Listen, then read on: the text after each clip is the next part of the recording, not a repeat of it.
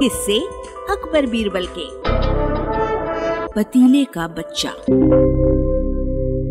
एक बार की बात है, शहर के बहुत से लोगों ने बीरबल से एक ऐसे कंजूस दुकानदार की शिकायत की, जो कि कंजूस होने के साथ साथ आवश्यकता से ज़्यादा लालची और बेईमान भी था।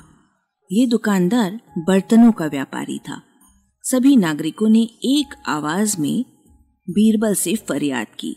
मेहरबानी करके आप उस नालायक काइया दुकानदार को सबक सिखाइए। ये सुनकर बीरबल उस दुकानदार के पास गए और उसकी दुकान से तीन बड़े बड़े पतीले खरीद लाए।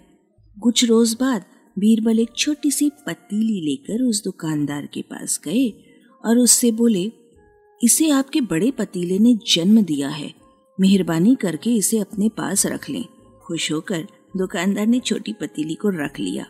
फिर इसके कुछ रोज बाद बीरबल एक बड़ा पतीला लेकर दुकानदार के पास पहुँचे और कहने लगे, मुझे आपके पतीले पसंद नहीं आए। मेहरबानी करके मुझे इनकी कीमत वापस दे दीजिए।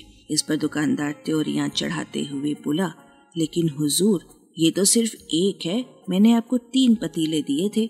बीरबल ने कहा, तीन में से दो की मृत्यु हो चुकी है। दुकानदार ने फ़ौरन कहा, आप अपना रास्ता नापिए जनाब। क्या पूरे शहर में बेवकूफ़ बनाने के लिए तुम्हें मैं ही मिला हूँ? भला कहीं पतीलों की भी मृत्यु होती है? क्यों नहीं होती? अगर पतीले के बच्चे का जन्म हो सकता है तो क्या पतीले की मृत्यु नहीं हो सकती? दुकानदार को बीरबल के जवाब के आगे झुकना पड़ा। इस प्रकार बीरबल को अपने रुपए वापस मिल गए। साथ ही दुकानदार को सबक भी मिल गया।